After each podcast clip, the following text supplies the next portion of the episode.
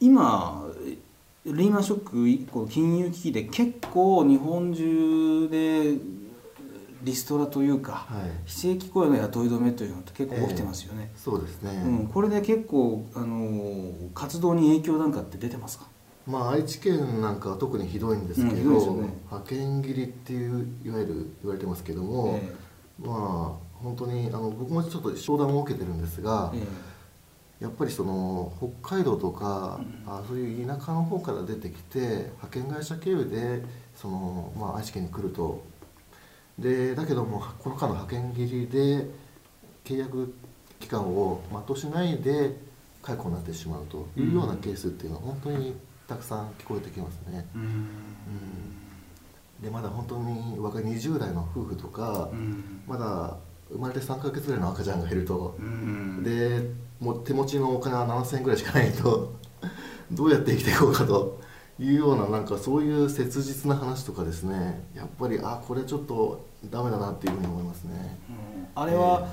求人が少ない地域から呼んできてるんだよね。北海道、うん。東北あと沖縄あたりから。そうですね。紹介会社が。でうんあそっか、うん。紹介会社の寮に入れてるんだよね。派遣会社の量派遣会社の寮だね、そうかそうかそこにでそれもし切られるってことは出ていかなきゃいけない。そうですそうです、はうわー。だってさ別にすぐ他の口紹介してくれるんならいいけどさいえ。今この状況だと無理だよねそれって。ええーですからまあ本来であれば派遣会社っていうのは、あの派遣労働者との契約で派遣先の仕事がなくなったからといって簡単に解雇はできないことになってるんですよ、まあそれなんですけどまあ実際はもう派遣先の仕事がなくなってしまったらもうそのまま解雇みたいな感じになってしまうケースっていうのは本当に多いですよね、あとその愛知県あと中部地方っていうのは、ええ。外国人の方も結構ああはいはい。今いらっしゃいますよねブラジル系の方ブラジル難民の方が、えあの人たちもどうするんだろうって今思ってて、うーんそうですね。やっぱりこういう状況になってくるとなかなか一部の産業じゃなくて全体的にもうダメになってるので、うんあのなかなかこのじゃあ自動車がダメだからといって他のところに移ろうかといってもそれもなかなか効かないで愛知県なんかはもう主要な産業が自動車工場で占められているので、うん本当に行き場所がなくなってしまうという。うんで、まあ、多分外国の方なんかも本当に帰国せざるを得ないようなうん状況というか、まあ多分そういううん形だと思いますけどね。でもせっかく日本来てねなんてそう方って、ですね。いや帰れっていうのもきつい話だな、だからあれなんか見ると結局移民を入れろっていう議論っていうのがいかにえ議論として地盤が緩いかって分かるよね。そうで移民は基本的にはまだあのこれだけその若い人たちでも失業してる人たくさんいるわけですよね。うんそういう中で移民の方たちっていうのはいや移民のあの実際に日本に来られてる方たちっていうのはすごいみんないい人たちばかりだと思うんですけどただ政策として外国人をこうたくさん受け入れるっていうようなことになるとやっぱり外国の方ってすごい低賃金でも働いてくださるじゃないですか。そうするとその賃金の、まあ、価格競争みたいな感じになってしまってそれに日本人の若者が巻き込まれてしまう。そういうなんかその悪い影響が出てしまうので僕はあんまり外国の人っていうのを受け入れるっていうのは特に低賃金で働く労働者の方っていうのはそんなにたくさん受け入れるっていうのはやっぱり問題があるんじゃないかなっていうふうにうん思いますね、はい、結局そのなんで今若い労働者海外から持ってきたいかっていうとあの結局若くて元気のいい男の人が欲しいんですよね企業が、うんうん、低賃金でも文句言わないで働くっていうでそうなると結局あの新興国の余剰人口を持ってくのが一番いいん。だけれどもただじゃあそれを入れてほしいと言ってる人たちに彼らを受け入れるインフラを作る準備覚悟があるかっていうと実際は全くないわけで。で実際今愛知県東海地方でそういうインフラ企業を負担してるかっていうとほとん。どしてないですよね自治体丸投げでで未就学児童なん。かも自治体によって2割ぐらいいると、うん。でそういう状況が日本中にできることになるわけですよ、そうですね、うん、安易に持ってくると、うん。で僕は長期的には議論多分入れなきゃいけないだろうなという気はしてるんだけれども、まずその前に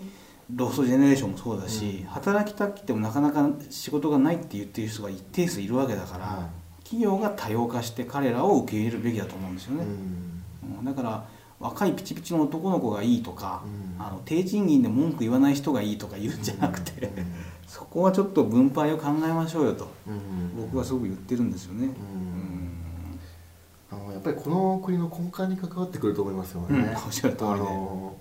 せっかくその若い人がいるのに失業してで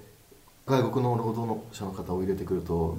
せっかく日本人のね若者が育ってるわけですからこの若者たちを育てていかないと、うん。将来やっぱりこの国を支えていくのは日本人の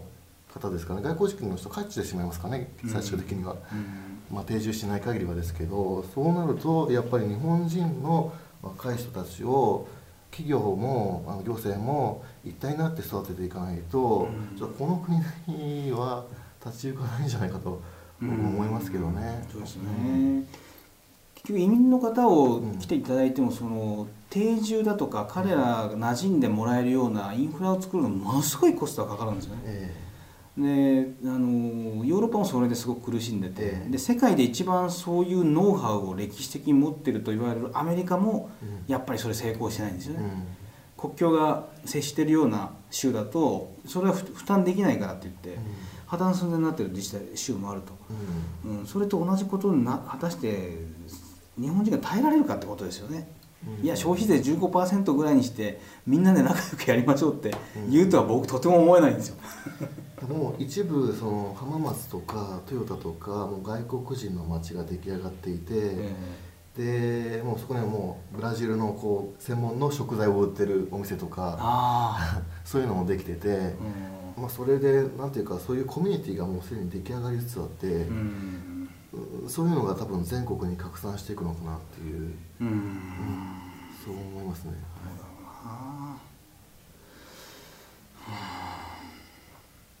まあ今もう一つ問題としては、はい。結局その非正規雇用の方だけが今負担を押し付けられてるんですよね、うん。もちろん小学生代主に。そうで特に製造業の大手なんかみんなそうで,、えうん、で結局その90年代の半ば以降日本型雇用っていうのは実はちょっと変わってきていてやっぱり従来人件費の調整機能っていうのはなかったんですよね。日本企業ってなかなか下げられませんでした、うん。下請けに削るぐらいしかなかったんだけど、うんあのそれじゃダメだということで、うん。あの仕事を分類したんですよね。まあ一つは従来のように正社員に任せてうん終身雇用でずっとま育てていこうという非常に重要な基幹業務を中心に任せてはいでそうじゃない仕事っていうのを短期で、えーいつでも切り捨てできるような形で、まあ、単純労働を中心に、まあ、あるグループに任せようと、えーまあ、それが結局非正規雇用っていう形になったんだけれどもうん。だから結局労働市場が分化してるんですよね90年代の半ばから。そうですね。うん、であの何もし突発的な不況が起きたら後者を切り捨てて経験が重要なコア業務の正社員は残そうとうん。いうプランなんだけどまさに今その通りになってて、えうん、だけどまずそういうシステムを果たして国民全員が同意したのかと、うん。うんいうのは僕はちょっと疑問だと思ってて、えまあ企業が利益を上げるためにそういうふうに改造していったとしか思えないですよね。うん。うん。いつの間にかなってたっていう感じなんですよね。途中でだから気が付かないといけなかったんだと思うんですけど、うん。まあなんていうかこのフリーターっていうのは要するに自分がその正社員として働きたくなくてあえてそういう働き方を選んでいるんだというような言われ方をしていた時期は結構あったものですから、うん。なかなか気づけなかったんですよねみんな。80年代後半から90年代の終わりぐらいまでそうでしたよね、うん。うん。僕もだから学生時代バイト行ったら当時はまだそれがもてはやされてたから、うん。90年代前半って。あそうですね、うん、そういうことやってること人結構いてうん。楽しそうだったから一瞬いいかななんて思ったけどうん。やっぱり、うん、今どうしてんだろうなっていう気はしますね、うん、あとその今のそこのシステムの問題点としてははい。あの僕は2つあると思ってて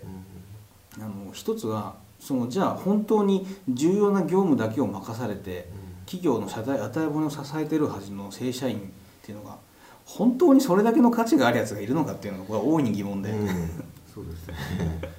僕は一応経験で言うとええ毎日スポーツ新聞読んで5時に帰って一千何百万もらってるやついっぱい見てるから。果たしてそれが人材としてコアな価値があるのかっていうのは疑問で。そうですよね、うんまあそういう人たちは自分は若い頃苦労したんだとか 多分そういう言い方をするんでしょうけど。違うと思うよ、うん。ともう一つは、結局あの非正規側っていうのはいつでも切り捨て可能なように単純な仕事ばかりを選んでうん。与えられるわけですよ、うん。そうですね。でそうなると職歴がなかなかつかないんですよね、うんうんこれがあの年齢給と一緒にうん。あの非正規が階層化して固定化されちゃいやすいうん。最大の理由なんだけれども、うん。だからこれをちょっと変えないとうん。僕は階層化って固定しちゃうと思うんですよね。その階層化を変えるためには結局は流動化一定するしかないのかなというのが僕は思ってて、うん。そうですね。流動化うん。まあそのやっぱり今の状況だとあの、まあ、要は解雇をしやすくするということになるとやっぱり不況の仕事がない時にはそのたくさんの失業者の方が出てしまうのでまあそこの部分で、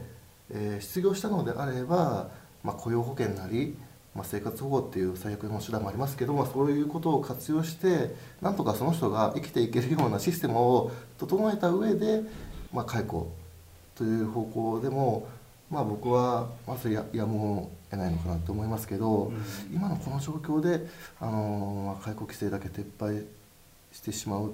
となかなかこれ厳しいことになるのかなっていうのは思っててただでも流動化自体にはあの僕は必要なことだと思ってるので、うん。これはやっていかないといけないんじゃないかなっていうふうには思ってますけどね。うん。まああの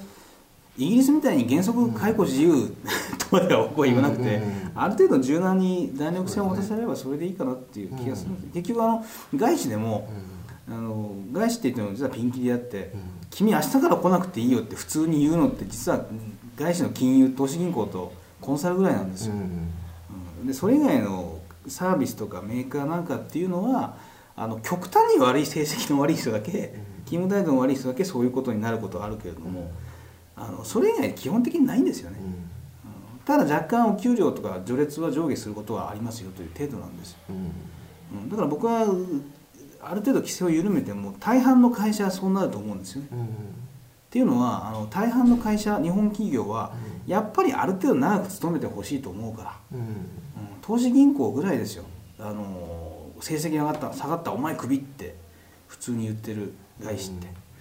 うん。だから僕はそこはそんなに心配しなくていいのかなって気がしてますけどね、うん。